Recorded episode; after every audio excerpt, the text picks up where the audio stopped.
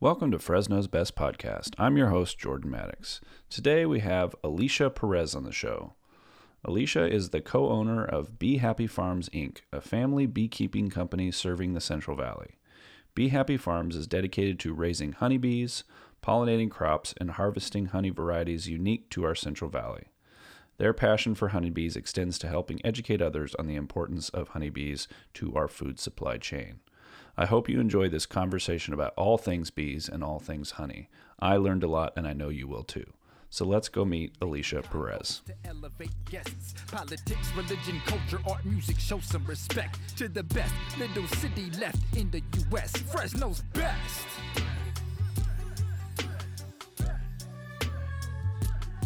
Fresno's best.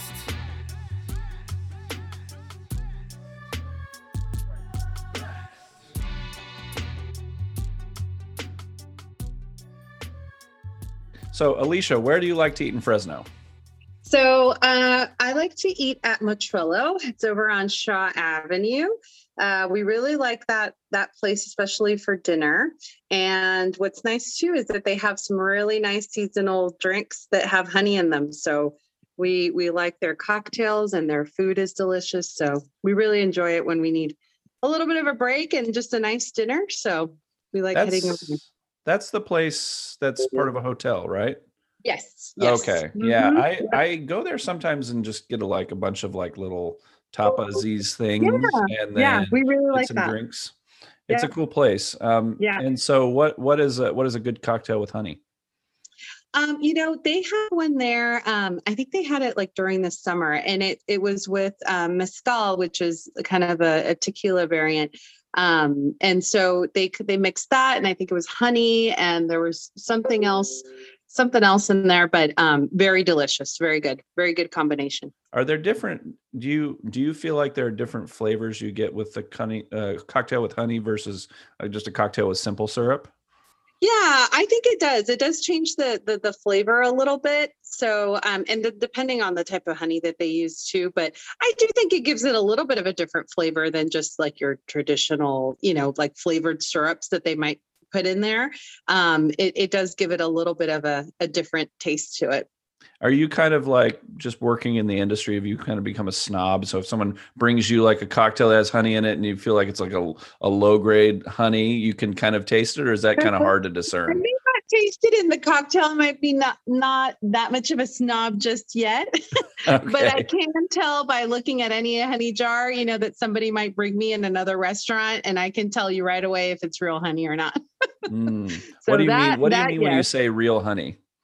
Well, unfortunately, there's a lot of honey products out there that claim to be honey, and they they really aren't. Um, they they have a lot of additives and things that, um, you know, sometimes will will reduce the quality of the honey, or they they will actually add fructose or sucrose to it, which you're basically adding sugar sugar to the honey. And so then, you know, of course, you're you're taking away the the, the pure, you know, the pureness of the honey and you're now you know now you don't have an, an authentic raw product anymore you're basically having sugar Who- so who- that sort of defeats the purpose Yeah, who decides? I mean, because eh, it feels like if someone's labeling something that it's not, like, isn't there like are there rules about using the word honey? Is it a percentage amount of honey? there, Or, there isn't unfortunately and that's something the american association of um, of uh, beekeepers and the american honey association has been working on for the past few years is to get more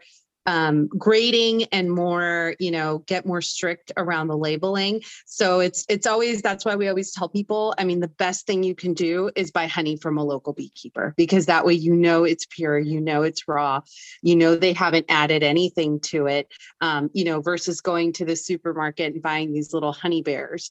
Mhm. um, and the other secret too is that raw honey will will always crystallize to a certain degree. So that's when it gets kind of this a little bit grainy or you know people might think it's sugar but it's actually the the natural form of the honey. And so um you know there's kind of a myth or a, dis, a misconception that honey that crystallizes is not real honey but in fact it's the other way around. It actually really means you have nice raw honey and um, it's the real deal versus honey that you might put in the fridge and in the freezer and it may still be liquid. Mm. That's your clue that it's not real honey. It's got other additives and other chemicals in it that do not make it pure. And so therefore, you know, you're you're getting something else that's not not natural and not healthy. I definitely grew up with the little bear. Uh, there Yeah. was I always knew where the little bear was. but what you're telling me now is that I thought I was eating honey, but I was really eating something probably from corn from Iowa somewhere with a little bit of honey in it. With a little bit of honey in it, yeah, and and not all of them. We do honey bears too, so not all honey Okay. bears bad, but Okay. um, you know, there's there's some fun ways to tell if your honey is pure. So we can talk about that too.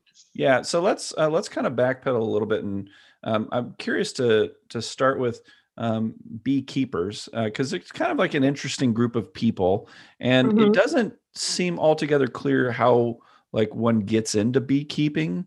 It almost Mhm. seems like it's something maybe that starts as a hobby and turns into a business. Is that an accurate uh, picture of it, or is there kind of like schools where you go? Well, there's a lot of people that definitely it starts out as a hobby. Um, in our case, was a little bit different. Um, we actually, our family here, my husband's side of the family, are um, commercial beekeepers here in the Central Valley, and and they're probably going in about 15 or 16 years of being commercial beekeepers. Um, my husband and I actually knew nothing about beekeeping. asked us five years ago, um, we knew absolutely nothing. We had uh, jobs in the Bay Area and we were commuting like crazy. And, um, you know, that was our life. Um, so we, we sort of stumbled upon it. Um, you know, because we, um, my, my husband happened to be transferred out here. Um, he was working in in the construction industry, and he got transferred to the big uh, UC Merced Extension project. Okay. And we had some family members living out here, and we said, you know what? We're tired of commuting every day, hours and hours and hours, and not seeing our kids and having to drop them off at daycare and not see them all day. And we decided to relocate. Um, and by you know whatever means happened, a few months later, that project, you know, they had funding issues. I don't know what it stalled. And so my husband was laid off um, a few months after moving here. And, um, you know, his family member said, Hey, you're not doing anything? Why don't you come help us out with the beekeeping business? You know, it's, it's you're a family, come check it out. You work with us for a few months while your project gets gets started again, right? um because that's always the layoffs are always kind of seasonal and Yeah. so um so he did and he started working in beekeeping started looking into it and um you know probably four or five months later we we bought our first hives and um you know for for my husband especially it was a you know total career change total career change but um it sort of came at the right time you know he was ready to do something else um he became really interested in the bees and he really liked just being outside, being in the fields, you know, um, and, and working the bees. And so he just, it, it was an immediate click. He really clicked with the bees. and, um, and from there, we've just been growing. I mean, we started with 100 hives in 2018. And uh, right now we're at about 800 hives in 2022. So, um, so it's been quite a journey for us, but I would say, you know, a lot of people do start off as hobbies or it's a generational thing too, is what we Mm. see a lot. It's, it's generations of beekeepers. Um, you'll see that very often too, because like you said, it is a very unique thing. You don't just kind of wake up and say, I'm going to be a beekeeper today. you know, it's, it's, you, you sort of have to have that, that passion for it. And, um, you know, we've really found it. We, we just, we feel like we're never going to, we're never going to stop learning about bees. There's always something that there's going to be to learn about them. And so, um, you know, or something else, a new product, a new this, a new that. There's, there's just, it's just an ongoing learning. Like we're never gonna, we're never gonna finish understanding bees and everything that they do. So, um, you know, we, uh, out there in the industry, we, they call us beaks, you know. Because it does, it, it definitely seems like it's a i mean it's it feels like it's some kind of cross between agriculture and Mhm. kind of husband, like you know what is it husbandry or like raising animals uh, Yeah. raising insects is Mhm. different right um, so would you say it's closer to raising animals or closer to like agriculture you know like you said it's it's a cross. It's a cross between both of them because i mean technically bees if, if you ask you know if you look into the department of agriculture bees are definitely livestock. They are in the in the category of uh, livestock. So they are treated as like a livestock commodity um, because they are animals so at the end of the day right? And right. so but we live sort of in the in the frame of the agricultural world right? Because mm-hmm. we're we're very dependent on the agriculture to survive right? So there's a very close tie there between the bees and the agriculture right? Because we we depend on each other right? We depend yeah. especially on the farmers we we depend greatly on them you know not only for just the job of the pollination every year right? We depend on our pollination contracts um, you know, for income, but also, you know, in the way that they're they do their pesticide practices, their crop growing practices, you know, cover crop, all these things. There's a very kind of tight relationship there between both sides, right? Yeah. Let's yeah. let's let's go to the kind of basics and talk about bees. So there's yeah. a lot of there's a lot of kinds of bees. I did a mm-hmm. little bit of research and re- didn't realize how many yeah. how many species of bees there are. Um, and I understand that there's kind of solitary bees and then more social bees. Mm-hmm. Um, and beekeepers mainly work with the social variety. Right. Um, right. And w- is it there? There's one main the the honeybee. Is that a single species, or are there versions of the honeybees that you work with, or do beekeepers tend to have one or a couple species that they work with in particular? Um, in general, the honeybees, kind of the honeybee, uh, where we would look more at the types is when we're considering what type of queen bees that we utilize in our hive. Mm-hmm. So there are a few different varieties of queen bees, and each have their pros and cons. Um, you know, some of them have more of a strength when it comes in to, um, you know, kind of getting their colonies to bring in more honey. There's some that have a longer lifespan than others we've seen. So for us, it's been a little bit of a trial and error. There's kind of Italian queens. There's there's different varieties of queens and and there's a, different breeders out there too um, queen breeders and so it is a little bit of trial and error to kind of see which queens will will work the best for your hives and, and it has to do a lot with the climate um, you know where you're going to place your your hives what type of pollination they're going to be doing or what type of honey source they're going to be doing you know when they're bringing in honey to kind of determine what what queen bee will work for you because there's some species of queen bees that do really well in cold weather. And then there's some that do really well in hot weather. So it just kind of depends, right? Depending on your geographic region, that'll kind of determine what type of um, what type of queens will work best for you. Interesting. So when you're starting a hive, you do you start it with the mindset of the queen that you've selected for the hive, um, and then work that way, or is it the other way around? I, I, guess I'm trying to visualize how the process starts. How the process works. Yeah, it, definitely the queen is is kind of the first thing that that we need to worry about because all you know every every hive's got to have a queen so when we're ready to what we call split our hives meaning when our hives get yeah. overpopulated and it's ready to break them out in two, then that's the first thing we got to do. We got to get a queen in there, right? The, the no no hive has, must be queenless. mm. so that's the you know she's the essential component of the hive, right? She's the one that will lay the eggs and will grow that hive and so that's that's the first thing you know we have to have that all lined up um, ready to our queens ready to go when we're ready to divide those those hives out so so yeah that's definitely the first thing that we that we worry about. And then second thing is feeding, right? Making sure that they have enough food so that they can the queen can start doing her work and then the bees can start reproducing. So when you're managing that many hives, I mean, is it is it, is there a lifespan of a hive?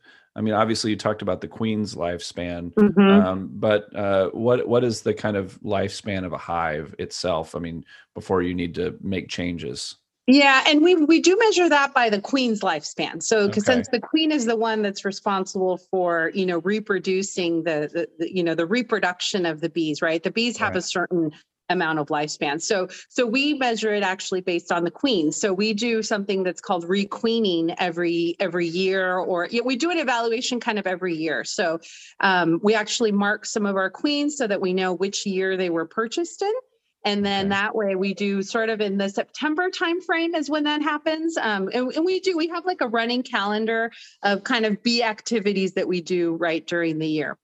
And September is the time to requeen.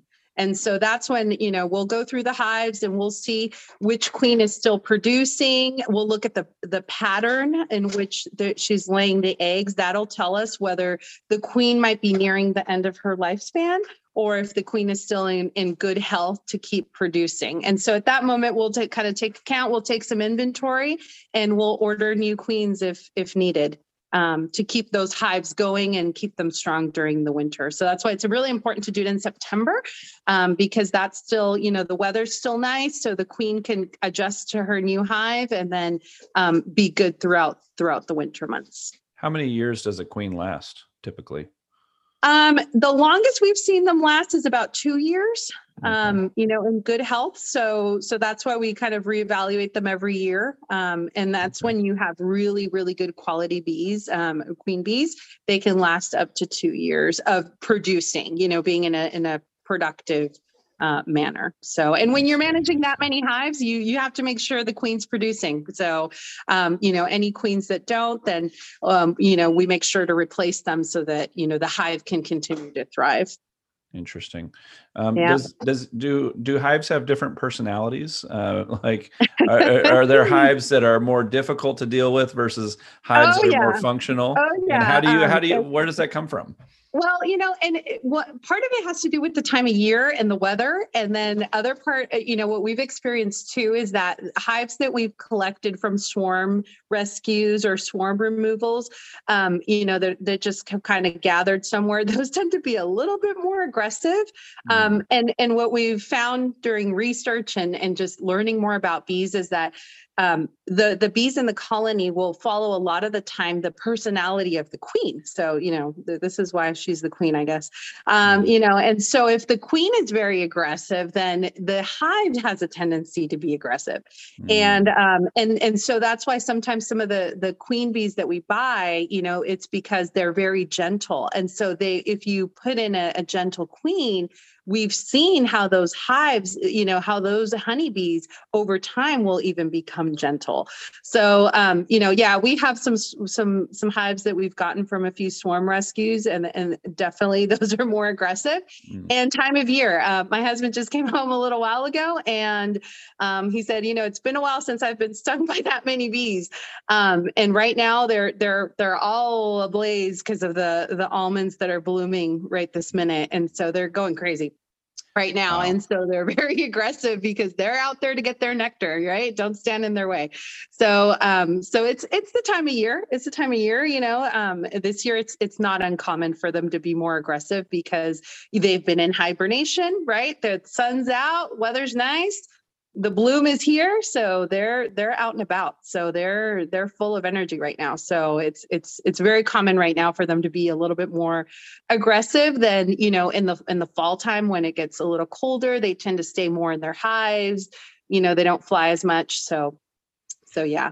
Are are are queens um, kind of going through the same process like you know with genetic genetically modified uh, stuff where they're trying to uh, breed them in a certain direction to achieve a certain goal or is it kind of like you know there's uh, just these different varieties and you select uh, what kind of path because you mentioned at the beginning selecting Mhm. certain kinds of queen bees Right. but i'm just wondering if uh, they're trying to modify them to achieve a certain goal if that's you know i have seen a little bit of that um you know the, the particular queen breeder that we we like to work with um they have a style of, of Russian queen breeding, and it's a very popular style. It's been around for for ages, and it's really built more so upon you know just a lot of experience and a lot of knowledge and breeding and breeding practices, right? That are really only you only get through through experience and years of work but um, but I do know that there are some efforts, you know, to try to use science and other tools to try to, you know, start breeding some of these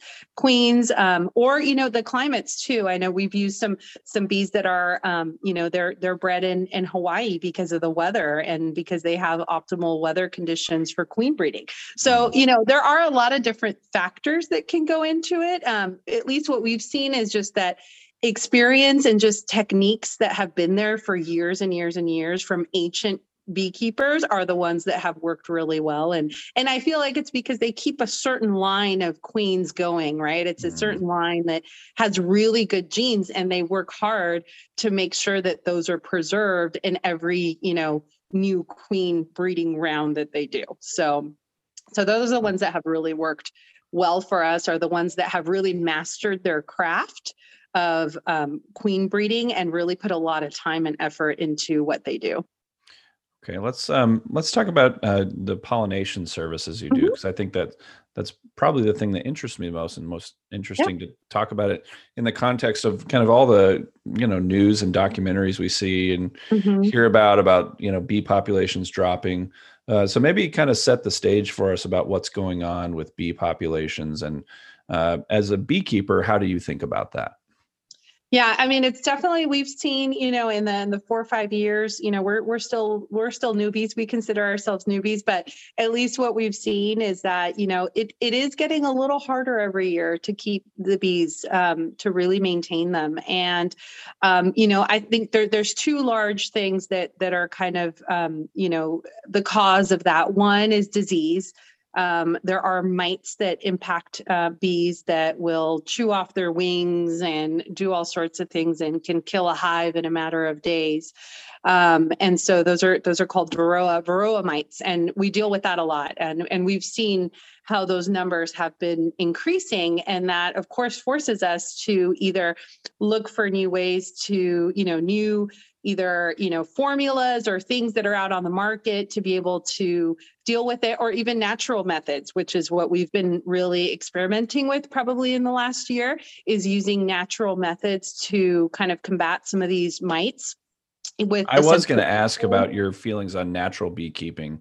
um, Yeah, because I mean, operating in a commercial space, I just didn't know if that was uh, something that's feasible to do at your scale. It is feasible. I think you have to. You can't do it hundred percent. I will Yeah. say that um, because then you're you're really not. Um, you know, you're not making a living at that point, to be Yeah. honest. Yeah. Um, and you have to, right? You have to. You have to be sustainable. And so, um, but it is possible to do a combination. And I think that's what most bee- beekeepers do because it, it's a balance. It's a balance between being profitable but keeping your bees healthy. Because at the end of the day, if you don't have healthy bees, you're not gonna you're not gonna be profitable at all. Right. Um, and so we try to focus more on making sure our bees are healthy. And so we try to do a balance of, okay, yes, we use chemicals, you know, we use some sort of um, things to combat the mites um, that are treatments, but then we combine that with trying other things like essential oils or smoker fuels, like, um, you know, things we'll put some either eucalyptus or things like that in our smokers so that, the, and that helps too with some of the mites. So and um, you know, some of the feedback that came out out of the um, California Beekeeper Conference last year was that there was no one treatment to, for these diseases uh, for bees. You really have to do this combination of of things um, in order to keep your bees healthy. And so, you know, there's not one one right mix. It's it's going to depend on your microclimate. It's going to depend on your beekeeping practices. So, you know, it, it's just it's been a lot of trial and error too in Yeah. that in that space of let's try this, let's try that. Hey, this beekeeper, this worked for this beekeeper, and a lot of networking with a lot of the other beekeepers and sharing practices um, has helped us a lot. Um, Yeah. So we're very grateful to other beekeepers in the areas that have shared um, Given- their thoughts with us. Given that, uh, what you said from the conference, um, I don't know uh, what is what is the level of stringency with uh, things being marked as organic honey. Um, is there? It, it seems like if that's what the conference is talking about, it seems because I see a lot of organic honeys on the shelves. So Yeah. are we being misled a little bit? It's yeah. I just always think it's difficult to label honey organic because bees can I mean in reality I mean studies show that bees can fly up to 5 miles if they're really hungry. So, you know, to be in my opinion to be really organic you would have to be surrounded by fields that are organic. Um, Yeah. and and have that be up to 5 miles. And if you can find places like that power to you, right? I mean, that's wonderful. But in reality, it's very hard to find even organic farmers. I mean, to be honest, right? It's not it's not something cheap to do, you know, for farmers. Yeah. And so, um, you know, to be able to find a space like that where you have five miles around you of all organic farmers, it's difficult to do. So, I mean, you know, it's misleading because in and of itself, I mean, if you if you look at the term organic and you take it as, you know, not adding anything chemical or anything like that to it, sure, you can use that definition and say, right, I don't add anything to my honey, right? It's pure honey, it's organic honey. But um but we don't like to label it that way because we just don't know what's in the other fields that our bees pollinate, yeah. right? Yeah. And the reality is is that growers have to manage for pests. And as much as we dislike pesticides and pesticide use and we complain about it, I mean, we get it too. We know that farmers have to manage pests, right? And so, but there's responsible ways to do it. And so that's you, where we where we fight. Yeah. Do you support that bill that's in the I think it just introduced recently in the assembly. What is it? Uh it's uh AB 2146 and it targets a bunch of different uh, pesticides that affect uh, bee populations. Um, yeah. I, I, guess that's just a recent development. Um, yeah, yeah. Are farmers too casual with some chemicals that affect your bee populations? Definitely. Um, that's the second part of it, right? Is is is the the pesticide use and the irresponsible pesticide use? I would say because I think there's some good programs in place. We are definitely users of the BeeWhere program, which is launched a few years ago. Um, you know, we were probably one of the the first ones to kind of use it um, in in Fresno or be active users of it. And um, you know, it helps us plot out our bees, and that way it helps growers. They can look us up, they can see where our bees are, and they can do a bee check and see if they're going to spray anything and contact us. But um, unfortunately, two years ago, we had a massive bee loss. Um, we had an area where we had about 200 hives. And we were left with about 30% of our bees. And um, wow it was from one day to another. And so, I mean, when it happens like that, it, it has to be a pesticide mm. spray. I mean, there's no there's no disease that's going to kill your bees that yeah. quickly.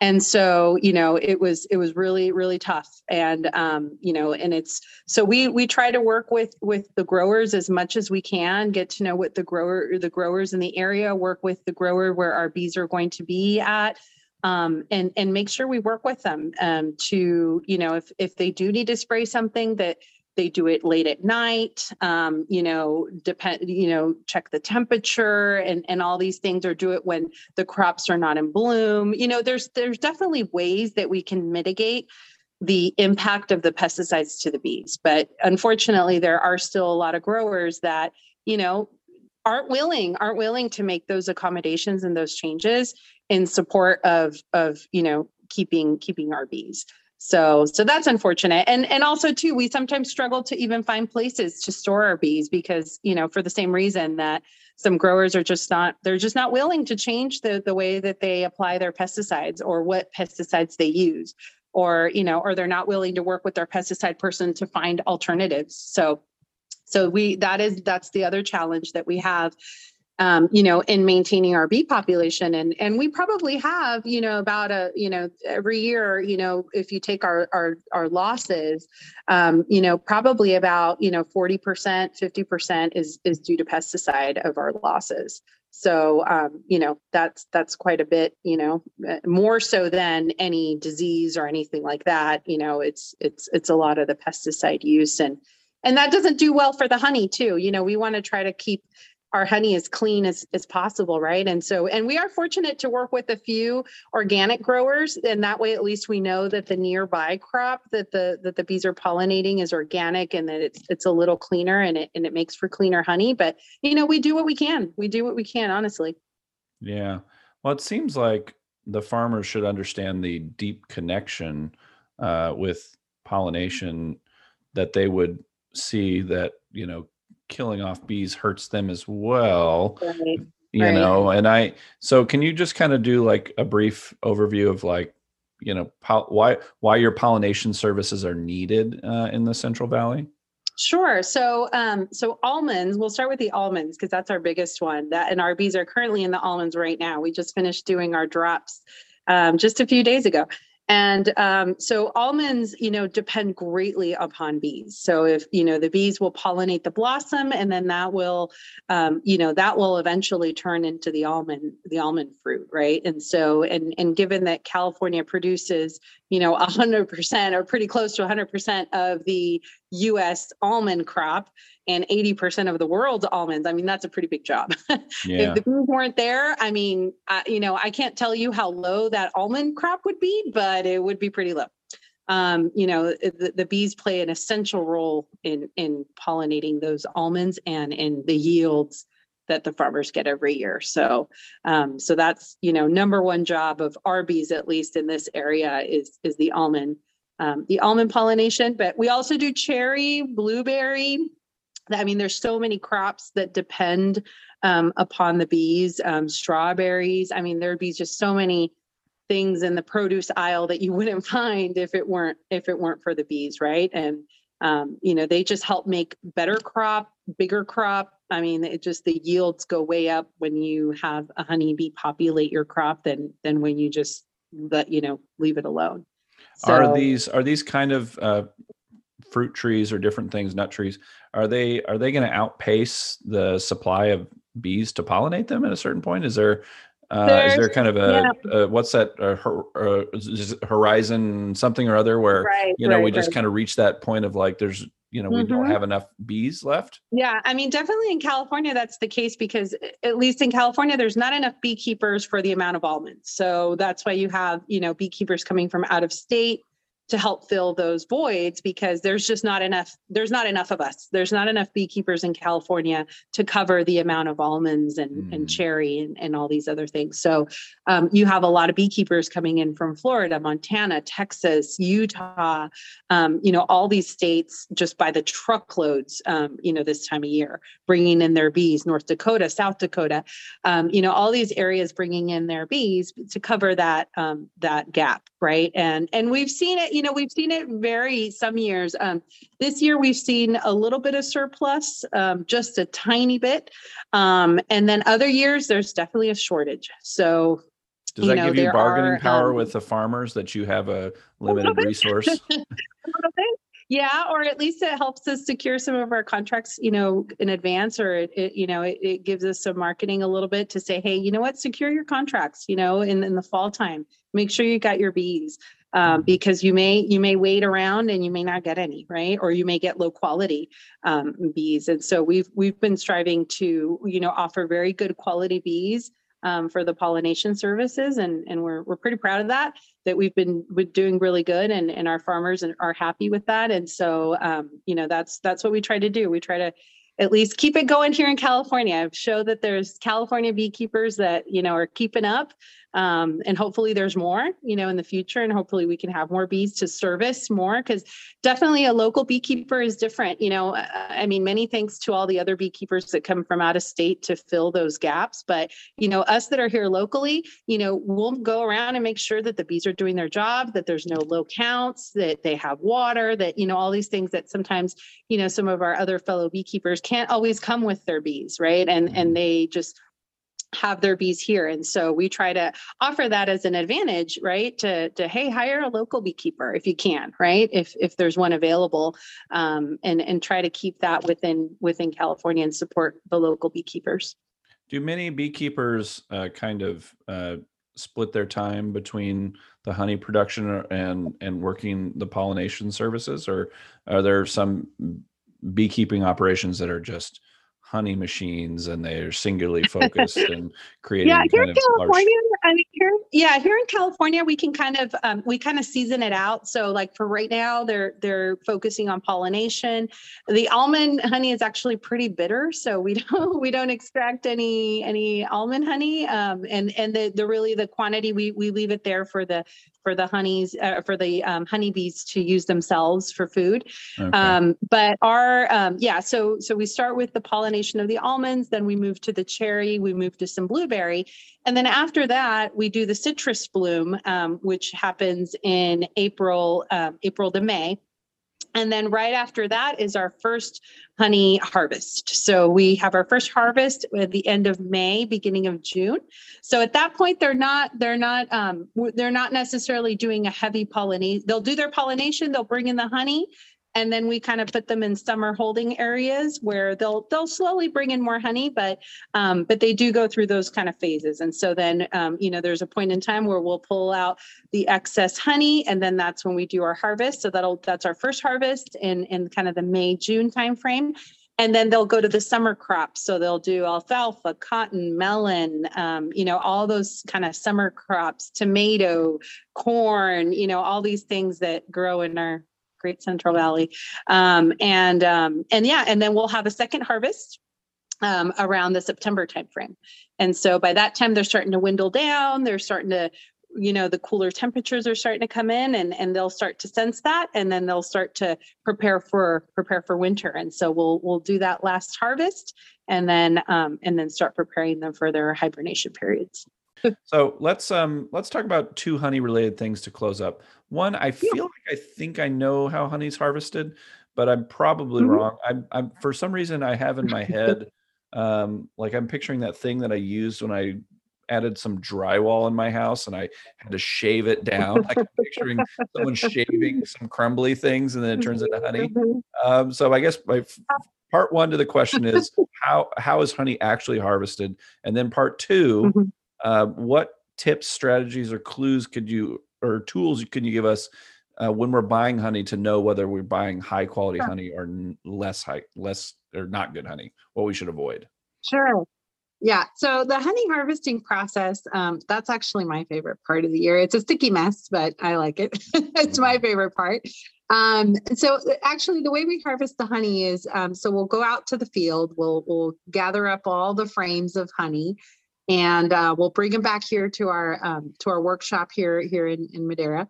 And um, we have a workshop here set up to do all of our with all of our honey harvesting equipment. And so the first thing that kind of happens is we we run the the frames of honey through something called an uncapper. And what that will do is that will shave off. So you, you were pretty kind of close. Okay. That'll shave off a very small layer of the frame because, you know, the, the, bees, when they bring in the, the nectar and, and, you know, turn that into honey, they will they'll fill in the little you know hexagon you know the little patterns right? The little mm-hmm. little frames. And uh, they'll fill that up with honey and then they seal it with with the wax cap. Um, and so that kind of keeps the honey you know in its place. So when you bring the frames out you see these beautiful frames that are all you know have a very thin layer of wax to keep the honey in right in, in, each of the cells. That's the word I was looking for. I can't think today. Right. Um, in each of the cells, and so um, and so what we do with the uncapper, it, it's it's it's a machine. So we run it through it, and it sort of slices off that that layer of wax so that the the honey can flow out right more easily. And so it sort of melts it off, cuts it off, and then from there we line up the frames, and then they go into the honey extractor and so we have a large honey extractor that will hold you know numerous amounts of frames. We put it in and it's a um, it's, it's a cylindrical um, honey extractor. So the frames will start spinning. It's got a motor. It'll start spinning the frames and and that that centripetal force within there will start you know pushing the honey out towards the sides. And then we have some pumps running on the bottom and that will um, you know that'll turn it over to either a honey holding tank or we start uh, we use these the, the kind of the metal drums um, to start filling those up with honey. Um, and then from there we'll let them sit for a few days because they've still got a certain amount of wax um, you know mixed in with the honey. We'll let them sit for a few days. The wax will float to the top we'll remove that wax and then and then the honey will be ready for straining. So we we do strain out the honey. There's some people that don't.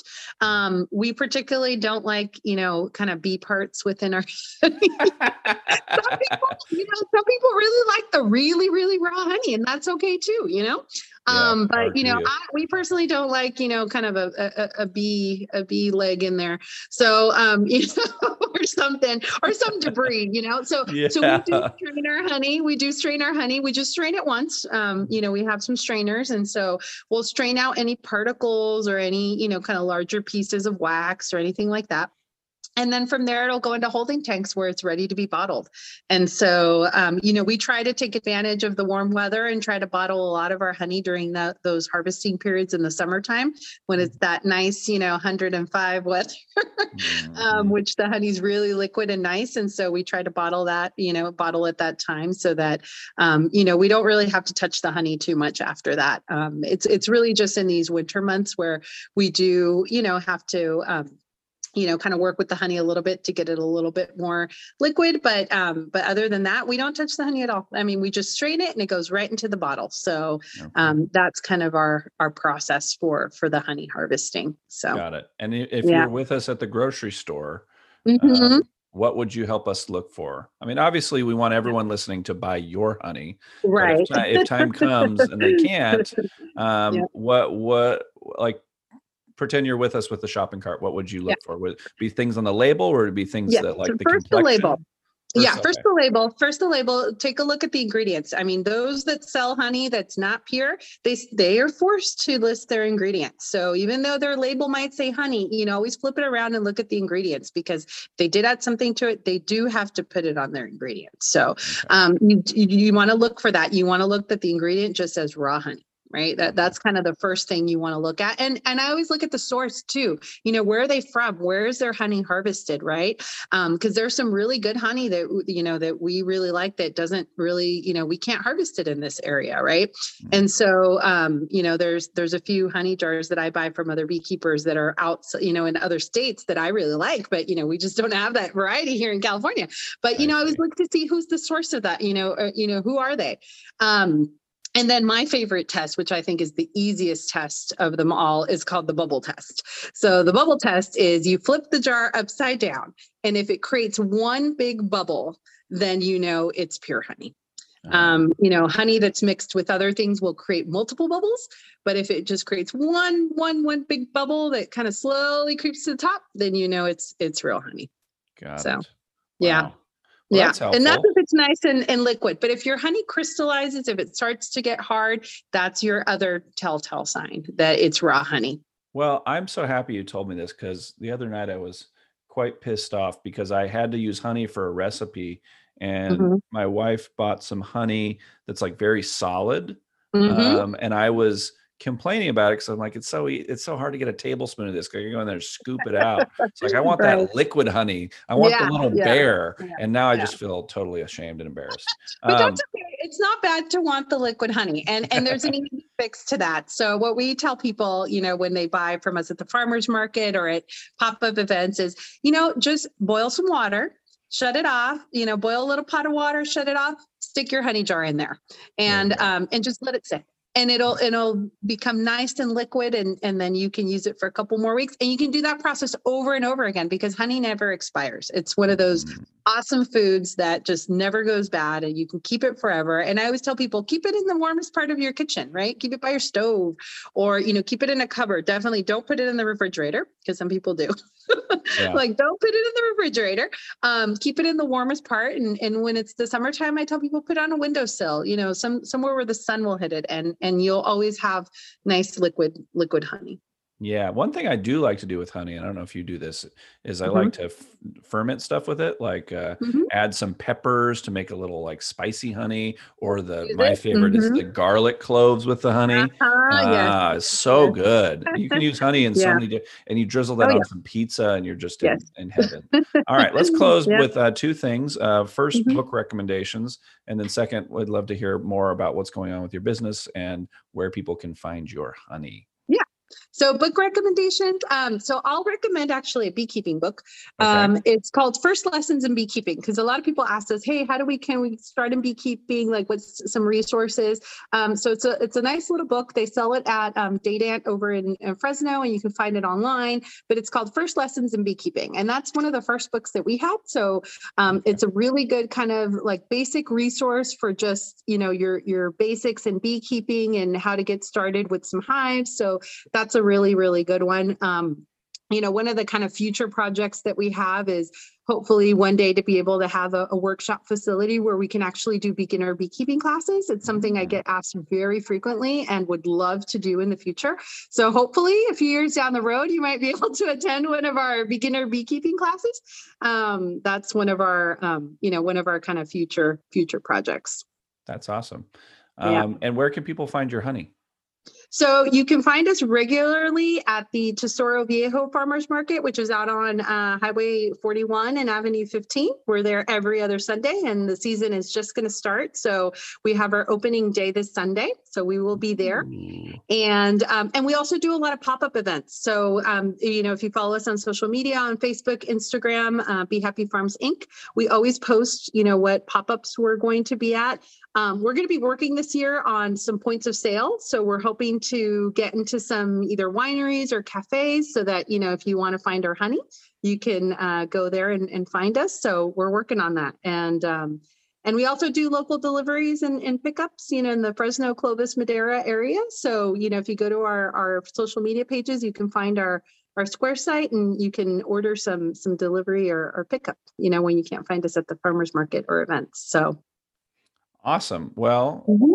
I, you know, it just it's funny. I was planning to go to that farmers market this weekend. Oh, there so, you go. Yeah, it's a small world. Um, anyway, this was this was a lot of fun. I appreciate uh, everything I've learned from you has been so helpful. I mean, I feel like I understand uh, understand a lot more what the situation with bees is and what beekeeping looks like. So, thanks for taking the time to do this. Yeah, yeah, no, thank you, thank you. Thanks for listening, everybody. I hope you enjoyed today's show. As always, you can support this podcast by either making a financial contribution at our Patreon page, which is www.patreon.com slash Fresno's Best, or by leaving us a rating and review. We'll see you next time.